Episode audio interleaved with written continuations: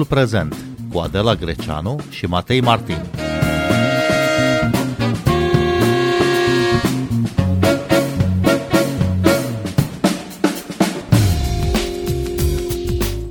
Editorii britanici au reeditat cărțile scrise de Agatha Christie și Roald Dahl în variante revizuite. Au scos uh, cuvinte și paragrafe și au înlocuit cuvinte și expresii care pot fi considerate ofensatoare pentru cititorii de azi prin referiri la rasă, greutate corporală, sănătate mentală, violență sau gen. Același uh, tip de adaptări urmează să se aplice și cărților din seria James Bond de Ian Fleming. În același timp, după cum a semnalat organizația PEN America, în câteva state americane, la presiunea părinților și a unor grupuri conservatoare, au fost interzise la școală și în bibliotecile școlare peste o mie de cărți, multe dintre ele referitoare la rasism și la problematica LGBTQ, între ele volume de Toni Morrison, Margaret Atwood și biografii ale unor personalități precum Duke Ellington și Nelson Mandela. Bine v-am găsit! Noi suntem Andela Greceanu și Matei Martin și invitații noștri sunt Dorica Boltașu, profesoară de română la Colegiul Național Iulia Hașteu din București. Bună seara, bun venit! Bună seara, bine v-am găsit! Și Claudiu Turcuș, critic literar, prodecan al Facultății de Teatru și Film a Universității Babeș-Bolyai din Cluj. Bună seara, bun venit! Bună seara, mulțumesc pentru invitație! Să discutăm mai întâi despre cărțile revizuite pe motiv că unele pasaje sunt uh, ofensatoare. De pildă, din uh, cărțile pentru copii ale lui uh, Roald Dahl s-a scos cuvântul gras. Scriitorul uh, Salman Rushdie vorbea în februarie despre o cenzură absurdă și a spus că editorilor și fundației DAL ar trebui să le fie rușine că au făcut uh, aceste revizuiri. Cum vi se pare ideea de a revizui cărțile unor autori pe motiv că există cuvinte sau pasaje întregi uh, potențial ofensatoare pentru cititorii de azi? Dorica Boltașu. Oh, e o temă foarte sensibilă și mai ales pentru noi uh, din Est, ca să spunem așa, indubitabil e un act de cenzură, cu atât mai grav cu cât uh, credeam că în general literatura înseamnă libertate întotdeauna. Pe de altă parte, uh, cenzura aceasta mie mi se pare venind din mai degrabă dinspre un fel de ipocrizie culturală și poate și un pic de marketing, uh, și am să vă explic de ce. S-a schimbat sensibilitatea, într-adevăr, a tinerilor, a celor foarte de vârste mici, adolescenți, preadolescenți, și atunci, probabil, ca să nu se piardă generațiile acestea mult mai uh, atente la cuvinte, mult mai atente la tot ce înseamnă corectitudine, incluziune și așa mai departe, uh, poate marile case de editură, cum e HarperCollins, uh, revizuiesc cărți din zona aceasta pe care le publică așa, epurate, să spunem așa, de anumite cuvinte care pot fi, să spunem, ofensatoare. Acum, un gras, într-adevăr, oricum ei spune, tot gras rămâne, lumea nu se schimbă în...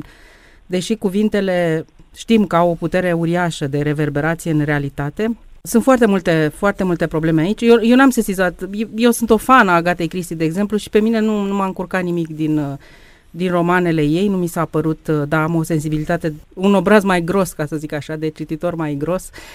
Uh, și atunci uh, chiar m-am mirat, știu că încă din 2015 în seria aceea de la BBC au schimbat uh, titlul romanului 10 negri mititei, au rămas doar 9.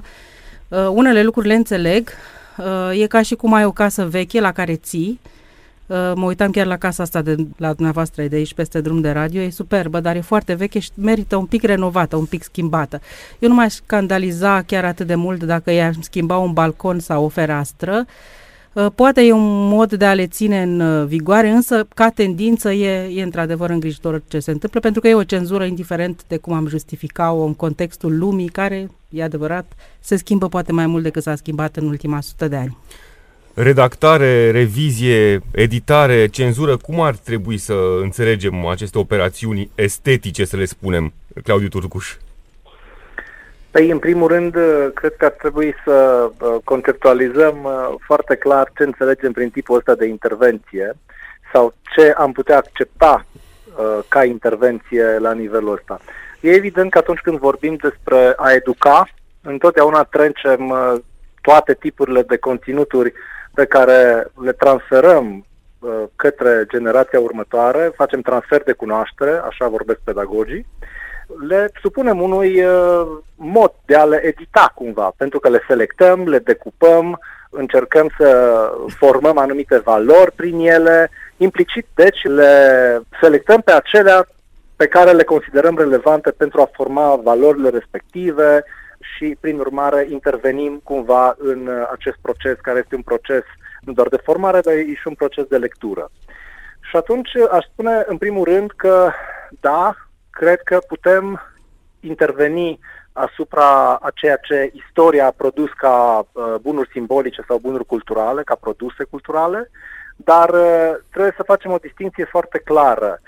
Editarea presupune clarificare, explicare, uh, aducere la zi și, practic, ar trebui orice proces bun de editare, în sensul în care eu înțeleg editarea, ar trebui să explice pe înțelesul lumii în care noi trăim și a generațiilor care vin după noi, ce anume înțelegem noi din acele produse culturale care au fost scrise în alte epoci, care au fost uh, filtrate prin alte tipuri de mentalități și au exprimat probabil uh, la un moment dat alte tipuri de valori. Prin urmare, înțeleg deci editarea ca o formă de paratext. Lasă textul așa cum este el, pentru că el exprimă concepția unei epoci și fă un aparat critic foarte, uh, foarte explicativ și foarte just uh, care să poată să, să, să fie relevant pentru tânăr, pentru, pentru adolescent, dar și pentru adult uh, și să-l ajute să înțeleagă de ce personajul X sau Y spune gras, uh, de ce apare termenul jidan într-un uh, anumit context și așa mai departe. Deci, editare, da, Uh, dar uh, practic intervenția la nivelul lexical, la nivelul ce facem, până unde ne, ne ducem? Schimbăm un cuvânt, schimbăm o frază, schimbăm o viziune despre lume, uh, ajungem să, să transformăm practic um, o întreagă carte doar pentru ca ea să corespundă, să spunem, unei viziuni mai apropiate de viziunea progresistă, inclusivă, inclusivă de, de astăzi. Uh, a, nu, nu vreau să fiu înțeles greșit. Uh, nu trebuie să promovăm cărți rasiste, cărți care uh, uh, încalcă drepturile omului, care promovează idei toxice pentru societatea noastră. Uh, cred că acestea nu trebuie pur și simplu promovate, trebuie să avem discernământ ca editori, ca formatori, pe acestea le excludem. Dar în cărțile care de-a lungul vremii au însemnat ceva pentru formarea tinerilor, să spunem așa, cred că ar trebui cumva să le explicăm și să clarificăm către această nouă generație uh, mai degrabă decât să înlocuim cuvinte, fraze sau viziuni despre lume. Bun, fiecare nouă editare, fiecare reeditare exprimă ceva din uh, spiritul epocii în care uh, apare. Hai să ne imaginăm cum, uh, cum va citi un istoric literar uh, edițiile succesive ale romanelor uh, lui Agatha Christie, de pildă, peste 200 de ani. Dorica Voltașu. Da, nu știu cum... Dacă vor mai fi crime, de exemplu, peste 200 de ani sau uh, va fi așa o formă de... Crima se va numi altfel. Probabil că nu uh, se va numi așa, nu știu, o trecere dincolo sau ceva, o eutanasie sau un camera verde, nu mai știu, era un film prost verde. Um, dar este într-adevăr, aici sunt de acord cu domnul uh, Turcuș, um, până unde intervenim. Uh, să știți că sunt într-adevăr cuvinte, chiar și dacă mă, mă întorc la literatura română, sunt cărți pe care le predăm și în care într-adevăr copiii nu mai uh, sesizează uh, violența, sesizează cuv- cuvinte, nu? Țigan, jidov și așa mai departe. Uh, de exemplu, țiganiada. Pre- uh, mi-e foarte greu să predau, noroc că ei nu prea citesc as- asemenea cărți, uh, dar uh, e foarte greu să predai Uh, și probabil cu timpul nu va mai preda din acest punct de vedere, pentru că, dincolo de ceea ce știm noi că înseamnă Țiganiada pentru istoria literaturii române, un moment absolut extraordinar, uh, pune pe seama unei uh, minorități satira unei lumi întregi. Și atunci e, e un tip de sensibilitate, să spunem, pe care pe unii poate că îi afectează. De ce a ales tocmai minoritatea asta și nu a ales propria nație și așa mai departe. Sau, uh, discutând Romeo și Julieta, au fost uh, șocați că Julieta e minoră. Asta e, trebuie să le explicăm exact asta, trebuie să le explicăm contextul. Uh, cum era atunci, uh, la cât se căsătoreau fetele, care erau muravurile, ca, cât trăiau oamenii la 1600 și așa mai departe. Um, mai sunt și alte lucruri. În ce măsură autorii sunt, uh, au o viziune despre lume sau ei înșiși au fost în uh, categorii politice pe care nu le mai acceptăm astăzi. Nu? Uh, și pentru că sunt unii care au fost antisemiți, dar opera lor, să zicem, nu e antisemită. Deci atunci na, e, e foarte greu de, de discutat. Cine spune în carte lucrul ăla? Spune un personaj, spune naratorul, e viziunea naratorului cu care avem o problemă sau pur și simplu punem în valoare diversitatea. Până la urmă ar trebui să punem în valoare și, și oameni grasi, sunt și oameni slabi, și oameni răi, și oameni cinstiți și eu sunt convinsă că au fost și vor rămâne întotdeauna. Deci e, e o problemă foarte, foarte delicată și, într-adevăr, cât intervenim. Cât intervenim și cine intervenim. Și cine, cine intervine, avea da. îndreptățire da. morală cumva să opereze modificări ale unor opere scrise de autori care nu mai sunt în viață ca să-și uh, exprime părerea. Uh, da, știu că s-a creat o nouă meserie practic în branșa noastră culturală, acei sensitivity readers cine sunt ei, pe, exact, cine a format, ce criterii au pur și simplu vin așa din uh, publicul larg sau din zona literară, citesc și spun cuvântul ăsta trebuie înlocuit și cu ce alt cuvânt înlocuiești? Claudiu Turcuș, cine ar avea Eu... îndreptățire să facă aceste modificări? E o discuție de spațiu public uh, pe care n-am mai terminat-o probabil uh, în această seară dacă am încep eu. Dar ce aș puncta și ce mi se pare foarte important este că literatura, deși este parte a discursurilor publice care uh, ne înconjoară și printre care trăim, literatura nu este practic orice discurs public. Ar trebui să fie acel spațiu în care niște autori și implicit niște cititori își imaginează împreună modul în care ar putea funcționa într-o lume posibilă lucrurile. Ori dacă înțelegem încă și acceptăm că asta este literatura, uh, este deci o posibilitate de a ne imagina ceva ce este ficțional, în acel spațiu ar trebui practic mai degrabă să clarificăm și să explicăm, dacă tot suntem în zona uh, de îngrijorare uh, mare, ce anume, ce valori formăm sau cum va arăta noua generație dacă citește Uh, știu eu, necenzurat uh, aceste cărți, ar trebui să învățăm ce este, în primul rând, literatura. E un spațiu în care lucrurile astea sunt posibil a fi formulate. Și pe urmă să introducem și cealaltă componentă. Cândva, într-o altă epocă istorică, uh, oamenii își imaginau în alte feluri. Reflecta asta, modul în care funcționa societatea, bineînțeles. Dar în același timp, noi trebuie să înțelegem că literatura ne dă posibilitatea să creăm distanță între noi și lumile posibile. Și dacă și... învățăm pe tineri că există distanță, asta înseamnă de fapt lectură critică și asta înseamnă de fapt conștiință critică, să înțelegi că e distanță și dacă ei văd această distanță, vor putea procesa și anumite cuvinte care sunt mai dure, anumite situații care sunt mai dure. Ce să facem? Să le interzicem basmele a le citi. Basmele sunt foarte dure. Acolo aflăm despre uh, cum o mamă își abandonează copiii mergând după hrană și este foarte imprudentă pentru că expune unor pericole teribile, nu? dacă ne gândim la capra cu trăiezi. Această viziune mai este ea acceptabilă uh, pentru a o considera educativă? Dacă ne uităm de la distanță și înțelegem cum ar putea funcționa un asemenea univers, atunci el, el poate fi educativ. Dacă nu uh, acceptăm asta, înseamnă că partea noastră de editare e mai degrabă o parte de amputare a unor zone culturale și a le păstra doar pe uh, acelea de mindfulness, eventual uh, uh, existențial, uh, dar nu știu ce fel de educație oferim în felul ăsta și nu știu ce fel de tipologii umane ne-am putea dori printr-o asemenea didactică. Și nu tocmai de aceea ar trebui ca literatura să rămână un spațiu protejat, protejat de orice fel de ingerință politică și așa mai departe? Eu cred că totul este expus în momentul în care devine public.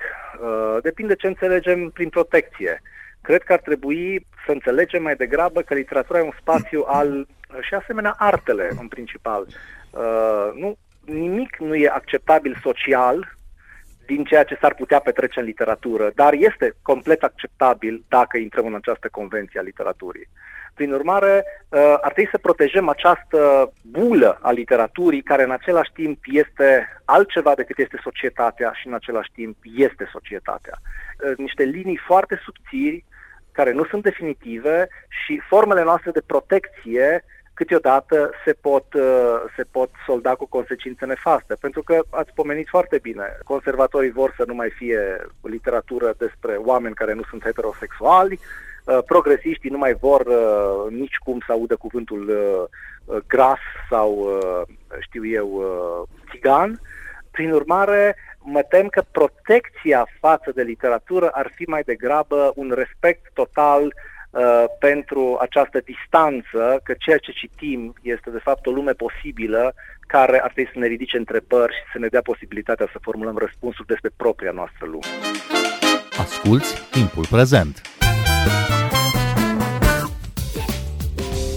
Timpul prezent e un talk show zilnic despre politică, societate și cultură difuzat la Radio România Cultural. Ne puteți asculta pe Apple Podcasts, Google Podcasts, Castbox, Spotify și altele.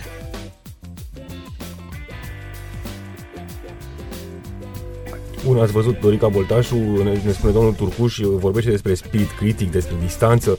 Uh, ca profesoară de limba română, Uh, la liceu, cum predați, cum discutați cu elevii dumneavoastră despre asta, cum informați ca să devină cititori critici? Da, le explic într-adevăr mult legat de context și de mentalitatea respectivă, pentru că ei, deși în mod straniu au acces la toate astăzi, la informații atât de ușor, nu știu foarte multe și nu înțeleg foarte mult din trecut, din ce era în secolul XIX sau ce era la 1600 și așa mai departe, care erau modul, care era modul de viață al oamenilor. Și atunci asta este Uh, ne ia mult timp să explicăm cu adevărat uh, ce se întâmplă acolo și care erau valorile uh, lumii respective, pentru că fără explicații povestea, mă rog, rămâne o poveste oarecare, o poveste de iubire, o poveste de răzbunare, o poveste de îmbogățire, care sunt valabile oricând și oriunde. Dar tot contextul acela, într-adevăr, le pune uneori probleme și de foarte multe ori îi contrariază cumva. Deși Uh, tinerii trăiesc într-o lume în care de la patru ani împușcă, nu în lumile alea virtuale, omoară atâtea uh, caractere, cum zic ei, atâtea personaje ficționale, uh, sunt expuși la violență, sunt expuși la pornografie de la vârste foarte mici. De asta eu numesc într-un fel acest uh, demers uh, într-un fel ipocrizie culturală. Adică dacă lăsăm în jur tot ceea ce vedem și uh, lupta aceasta, vedeți, lupta se duce acum pe tărâmul literaturii și asta într-un fel cred că aveați dreptate Uh, domnul Martin, să spuneți că literatura, într-un fel, ar trebui să rămână dincolo de luptele astea ideologice, dar n-a fost niciodată. Nici limba și nici literatura și atunci aici a ajuns uh, nu, câmpul de luptă, a ajuns în câmpul literaturii.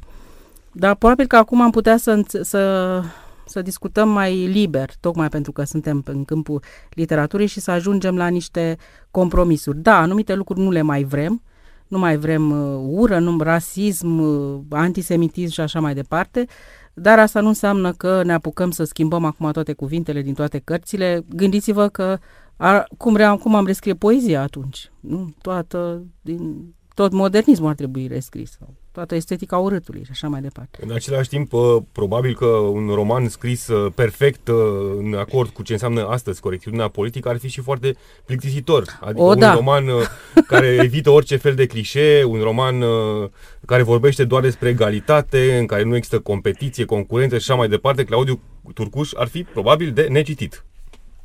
Eu cred că această uh, corectitudine politică este foarte necesară societății românești.